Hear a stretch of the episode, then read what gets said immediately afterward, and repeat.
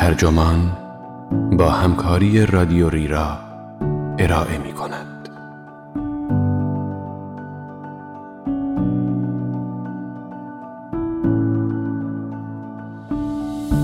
زیرکی از کی اینقدر مایه درد سر شد؟ این عنوان یادداشتی است به قلم الکساندر استرن که در پاییز 2022 در وبسایت هیچ هاک ریویو منتشر شده و ترجمان آن را در اردیبهشت 1402 با ترجمه علی کریمی منتشر کرده است. من کوسر یوسفی هستم.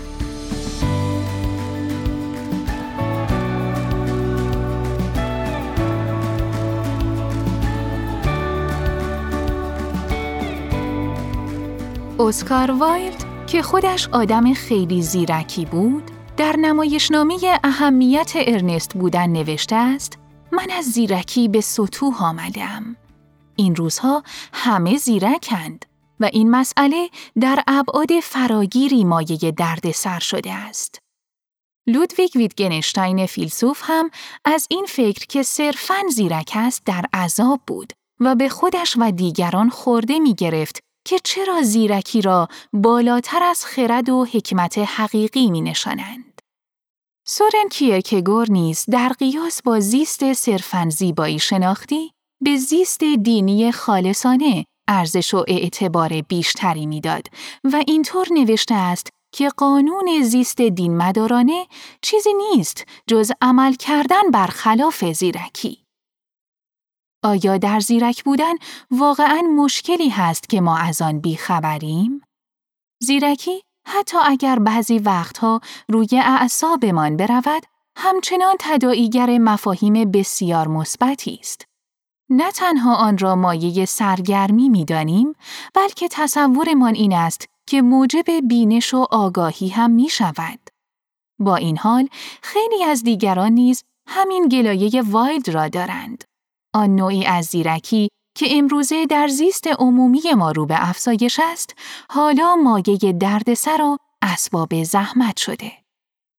رسانه های همگانی پرند از کنایه های تنزالود و رندی هایی که با هدف تظاهر به اطلاع و آگاهی منتشر می شوند. و در این میان زیرکی به چیزی شبیه به ارز مجازی تبدیل شده که جماعتی از کامنت گذاران و تولید کنندگان محتوا در سودای به زدن آن تحلیل های یعسالود و شوخی های خودپسندانه می نویسند و بر سر لایک ها و دنبال کنندگان رقابت می کنند. از این انحطاط آشکار چه چیزی باید بفهمیم؟ بیایید کارمان را با تعریفی موشکافانه تر از زیرکی آغاز کنیم. ما معمولا این واژه را به دو معنا به کار می‌بریم که البته بی ربط به هم نیستند. در معنای اول، فرد زیرک از نظرمان کسی است که باهوش، تیزبین و خردمند است و معمولا این صفت را به خاطر فهمیدن چیزهایی به او نسبت می دهیم که دیگران احتمالاً متوجه آنها نمی شوند.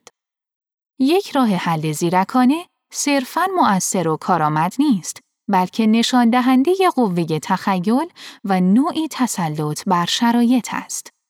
راه حل زیرکانه محصول روشی خلاقانه تر و متفاوت برای فهم مسائل است. وقتی آلبرت آینشتاین مسائل بنیادین علم فیزیک را حل کرد، راه حل او آنقدر زیرکانه بود که برخی مفروضات ما درباره فضا و زمان را زیر و رو کرد. مفروضاتی که حتی از وجود آنها مطلع هم نبودیم. علاوه بر این معنا، زیرک را برای رساندن معنایی شبیه به نکت سنج نیز به کار می‌بریم. همچون یک راه حل زیرکانه، یک اظهار نظر زیرکانه نیز حاکی از تسلط و تدبیر است.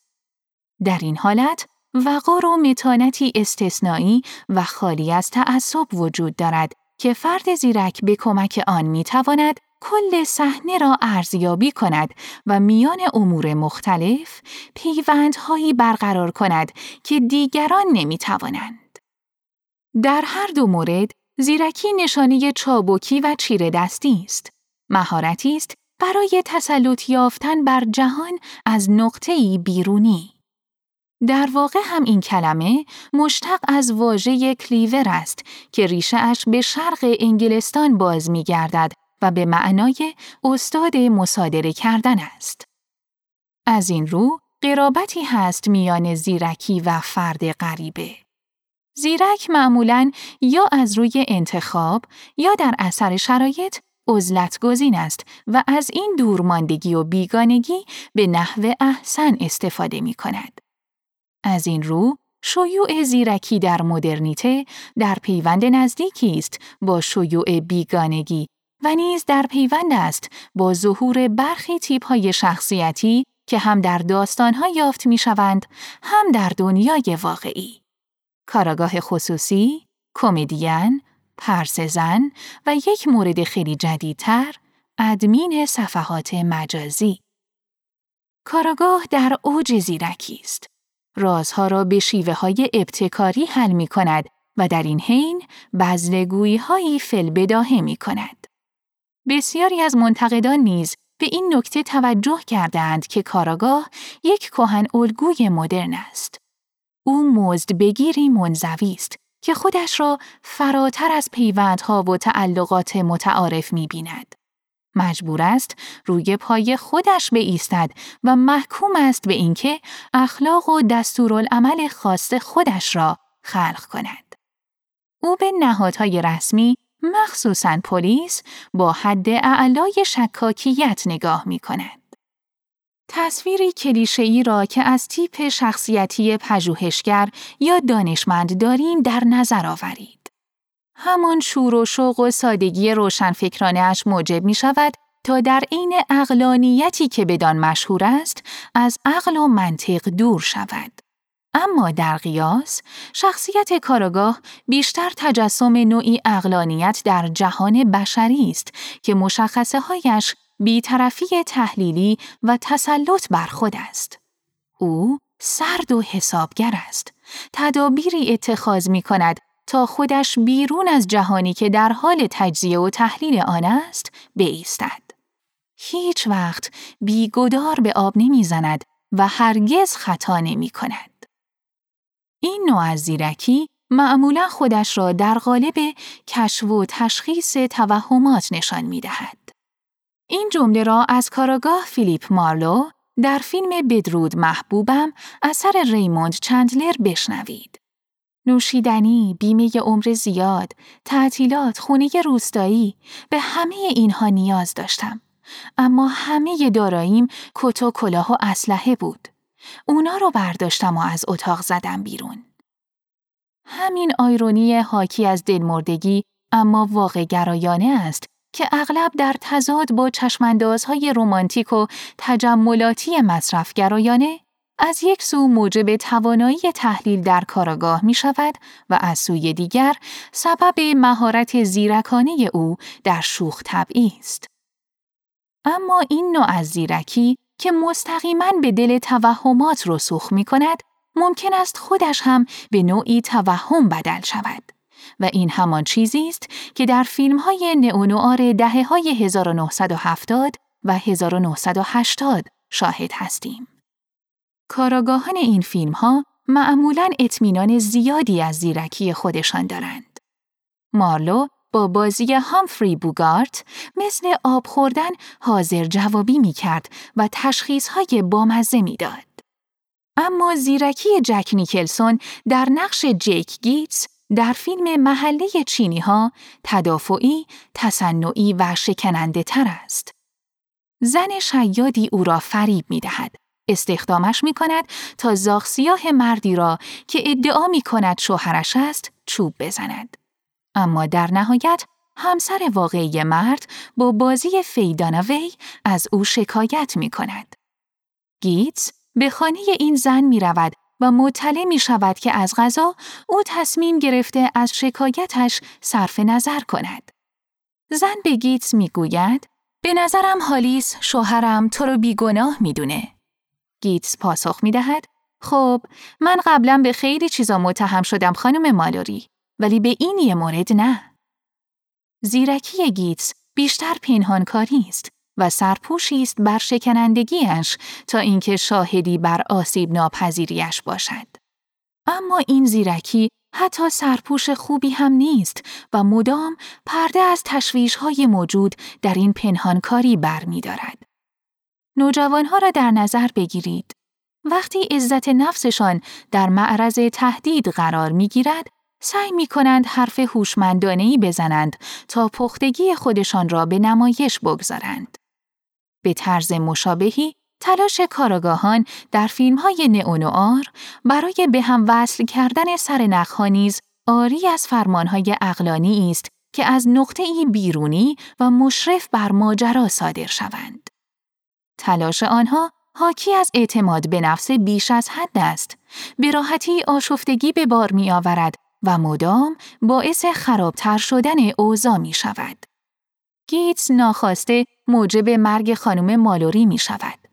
صحنه پایانی و معیوز کننده فیلم یعنی جمله فراموشش کن جیک اینجا محله چینی هاست نشان دهنده وضعیتی است که در آن حتی امکان شناخت نیروهای بیخردی و اشراری که بلای جان شهر شده اند وجود ندارد چه رسد به مبارزه با آنها زیرکی گیت صرفاً یک مسکن بی اثر است که فقط ادای تسلط اقلانی بر شرایط گنگ و مبهم را در می آورد.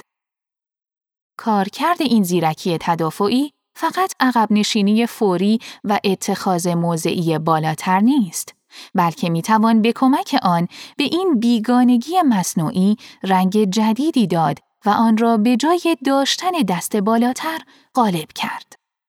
این دست کم تا حدی توضیح می دهد که چرا نوع خاصی از تنز یهودی تا این اندازه در آمریکا موفق بوده است. جایگاه غریبه مصنوعی حالا به امتیازی برای تحلیل و ابزاری برای خنداندن تبدیل شده. به عنوان مثال، یکی از داستان کوتاهای وودیالن درباره فردی است که به خاطر مذهبش در معرض آزار و اذیت‌ها و بی‌عدالتی‌های بیشماری قرار گرفته. بیشتر از همه از جانب والدینش. آلن می نویسد بله، پیرمرد عضو کنیسه بود. مادرش هم همینطور. اما هرگز نمی توانستند بپذیرند که پسرشان یهودی است.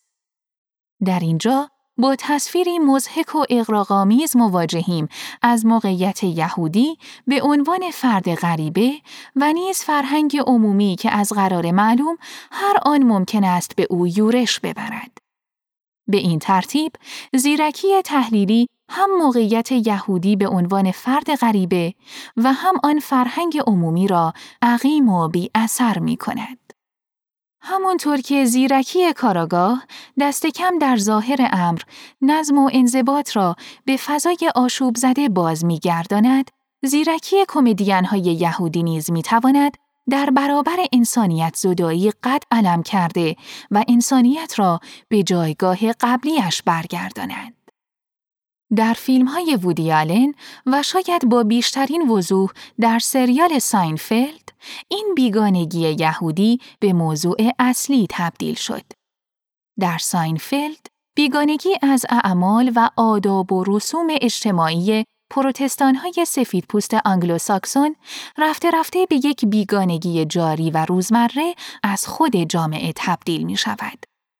استراب های پارانویایی بیشمار جورج کاستانزا درباره مدیریت کارها، ماجراهای عاشقانه و مصرفگرایی را می شود هرچند به صورتی اقراق شده نه فقط به یهودیان بلکه به هر آمریکایی شهرنشین دیگری نیز نسبت داد.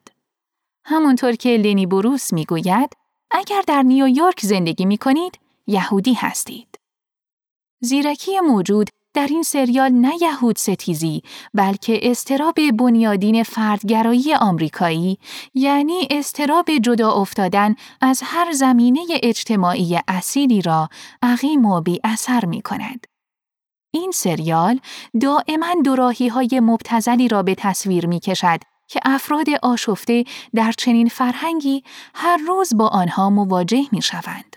مخصوصا وقتی پای ناتوانی آنها در ساختن روابط عاشقانه حقیقی و نگهداری از آنها به میان می آید و از دل این دو راهی ها شوخی های زیرکانه خلق می کند و با این کار از آن استراب اهمیت زدایی می کند. نگاهی بیاندازیم به نگرانی ایلن درباره پیامدهای اجتماعی به هم زدن رابطه اش با مرد سن و سالداری که به تازگی یک سکته مغزی را از سر گذرانده.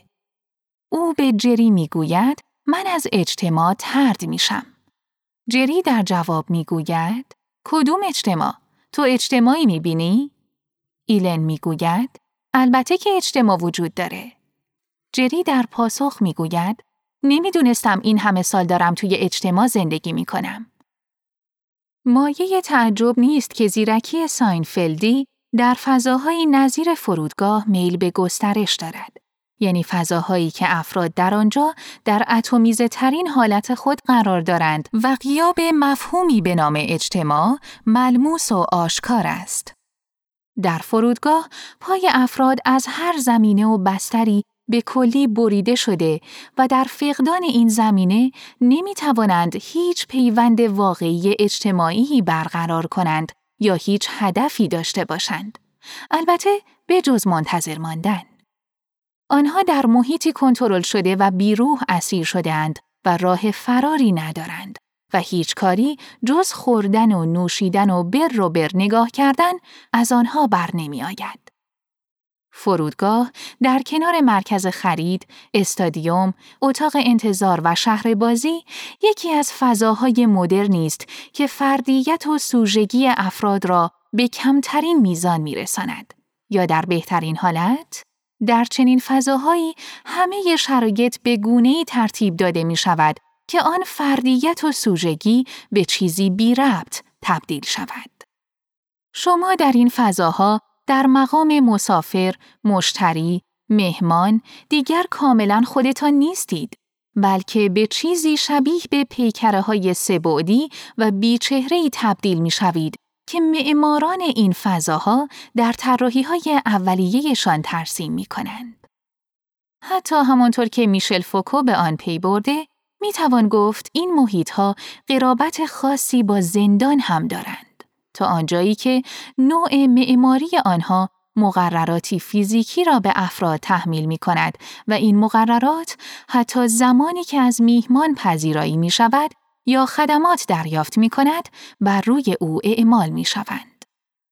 والتر بنیامین نظریه پرداز اجتماعی و منتقد آلمانی این انفعال تحمیل شده را در پیوند با شخصیت پرس زن می بیند. از منظر بنیامین، پرسزن یا مردی در میان جمعیت کسی است که می‌خواهد از خودش فرار کند، اما به هیچ اجتماعی هم نپیوندد. او که از بودن کنار معاشرانش در عذاب است، در اطراف و اکناف فضاهای مدرنی همچون بلوارهای شیک و مدروز، کازینوها و پاساژهای مسقف پاریس پنهان می شود و اطراف را می پاید. زن از این تصویر خود ساخته، دوری گزینی و گمنامیش که به او احساس تسلط بر موقعیت را می دهد، لذتی کمابیش اروتیک می برد. زیگفرید کراکایر دوست بنیامین نیز در جستاری درباره لابی هتل یکی دیگر از این فضاهای بینام نشان می‌گوید شبه افراد در مقابل یکدیگر همچون ارواح بی حالت فراچنگ نیامدنی جست می‌گیرند. در نظرشان جذاب است که فقط سطح و ظاهر خودشان را به معرض نمایش بگذارند. هر چیزی که رگه های نامتعارف بودن و رازآلودگی داشته باشد، رعشه خوشایند به جانشان می اندازد. اما پرسزن سرانجام ناکام میماند و بیهودگیش تبدیل به خط بطلانی می شود بر خیال باطلی که از تسلط بر امور دارد. طبق نظر بنیامین، داستان پلیسی و کاراگاهی نوعی راه حل فانتزی در پاسخ به چنین وضعیت است. داستانهای کاراگاهی انرژی نامعمول و آزاد نشده این فضاهای بینام و را آزاد می کنند و به احساس انفعال پایان می دهند. حالا پرسزن در مقام کاراگاه سرانجام اجازه می یابد تا مشاهداتش را به چیزی اثر بخش تبدیل کرده و آن تسلطی را که پیشتر گمان می کرد بر موقعیت دارد واقعا به دست بیاورد. بنیامین می نویسد اگر پرسزن ناخواسته به کارگاه تبدیل شود، مزایای اجتماعی زیادی شامل حالش می شود. چون با این تغییر بتالت و وقت گذرانیش مشروع و موجه می شود. پرسزن تبدیل شده به کاراگاه حالا بدون اینکه وارد اجتماع شده باشد به چیزی مفید برای آن تبدیل شده است. زیرکی او محصول همان انگیزه است که در کمدین محافظ کار نیز وجود دارد یعنی مصادره جهان از بیرون و مشروعیت بخشی به بیگانگی بدون اینکه هیچ اجباری به فدا کردن لذتهای حاصل از آن در کار باشد. پرس زن، کاراگاه و کمدین نمونه های قدیمی تر زیرکی آنلاینند که این روزها تا اندازه زیادی مایه دردسر شده. اینترنت یک فرودگاه بیمکان و نامحدود است. کاربران اینترنت نیز مثل مسافران داخل فرودگاه اساساً بیکار و وقت گذرانند. آنها خودشان را با جستجو و گشت و گذار مشغول می کنند و سرشان را با امور مصرفی و نیز مصرف کنندگانی چون خودشان گرم می کنند.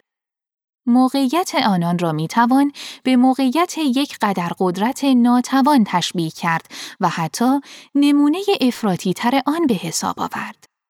جهان را تحت سلطه خود دارند، اما واقعا کاری جز اندوختن و ژست گرفتن در آن از دستشان بر نمی آید. اما اینترنت چنان امکان کنترل رفتارها و علایق افراد را مهیا می سازد که هرگز از فرودگاه ساخته نیست. همه اینها طبیعتا افراد را به بازپسگیری چیزی مشابه با تسلط از دست رفتهشان تحریک می کند.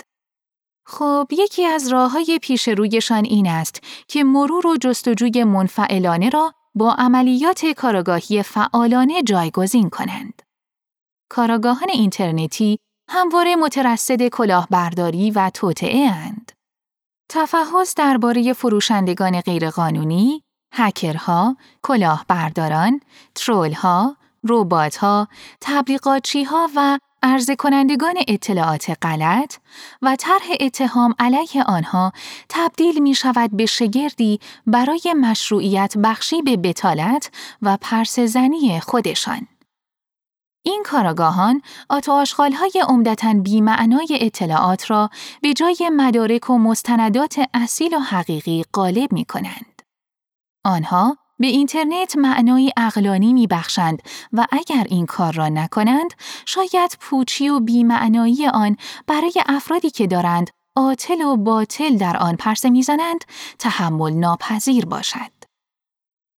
راه دیگری برای مشروعیت بخشی به این پنهان شدنها و پاییدنهای منفعلانه آن است که شوخی های زیرکانه بسازند. شوخی هایی که نشان می دهد فراتر از همه چیز ایستاده اند.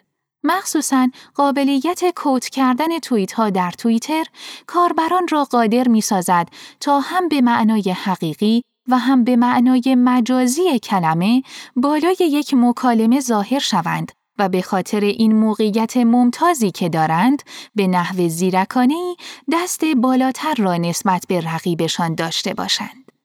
در واقع بازی به این شکل است که چه کسی می تواند بر همه توییت ها مسلط باشد؟ اما موقعیت فرد پستگذار که به تنهایی مهار کار را در دست دارد و هیچ کس دور برش نیست، اما همه محصول کارش را می بینند، تقریبا تضمین می کند که پست ها هر چقدر هم زیرکانه باشند، آلوده به تشویش و استراب می شوند. همچون کاراگاه بسیار زیرکی که هرچه می‌خواهد کنترلش بر امور را به نمایش بگذارد فقط هرج و مرج بیشتری درست می کند، تلاش های پست گذارنده زیرک برای اینکه جایی فراتر از بلاحت رسانه بیستد، صرفاً وابستگی او به دلخوشی های ناچیز و بیمقدار حاصل از آن را برملا می کند. حالا دیگر زیرکی محصول تیزهوشی تحلیلی نیست و به نمایشی عیان و آشکار تبدیل شده که استرابهای ناشی از مصرفگرایی انفعالی را تسکین می بخشد.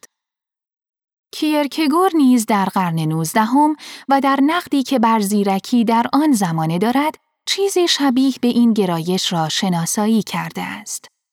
او در یادداشتهایش نوشته که زیرکی شرارتبار آدمیان روز به روز بیشتر می شود به حدی که سرانجام با قیافه بیطرفانه به قول خودشان حقیقتی عینی را جار می‌زنند. این جهان فاسد است و این را به گونه‌ای می‌گویند که در واقع مدح و ستایشی است برای جهان همان امر سرهمبندی شده ای که مدلول سخنشان است. کیرکگور در حال تخته آن نسخه ای از مسیحیت بود که به نظر او در تلاش برای فهم و نکوهش جهان از نقطه بیرونی سرانجام خودش به درد سری داخل آن و شاید حتی به بخش کانونی کشکار کردی آن بدل می شود. کیرکگور زیرکی را هم رتبه صورتهای نازلتر زندگی یعنی صورتهای زیبایی شناختی و اخلاقی می دانست و آن را در مقابل زندگی دینی اصیل قرار می‌داد که البته برای او مترادف با داشتن باورهای جزمی نبود بلکه به معنای پذیرش پوچی و رنجی بود که مشخصه زیست انسانی است. هم زیبایی شناس و هم اخلاقگرا از صورتهای مختلف زیرکی استفاده می کنند تا از چنین رنجی رهایی یابند. از منظر زیبایی شناس، حاضر جوابی، اقوا و سرگرمی های انحرافی موجب رستگاری از پوچی می شوند. در مقابل، اخلاقگرا زیست زیبایی شناس را که سرگرم امور ناچیز و غیر اخلاقی است مردود می داند و مدعی می شود که به تشخیص درست و غلط نائل آمده.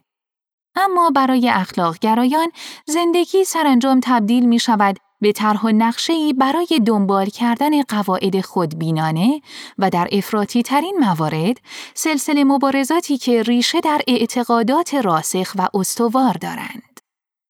در نظر کیرکگور هر کدام از این دو سنخ تلاش برای تسلط بر امور از نقطه ای بیرونی چه از طریق لذتجویی چه از طریق نکوهشگری نوعی تفره رفتن است که طراحی شده تا توهمی به نام تسلط بیافریند و پای پوچی را از تأثیرگذاری بر آن ببرد.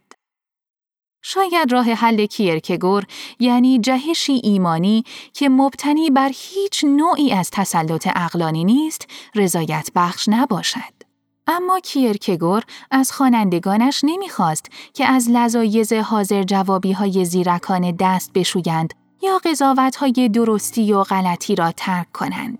بلکه از آنها می‌خواست وسوسه ها و محدودیت هایشان را ببینند. او حامی نوعی فروتنانه تر از زیرکی بود که به مرزهای عقل بشری و گرایش ما به تفره رفتن و خودفریبی آن می کند.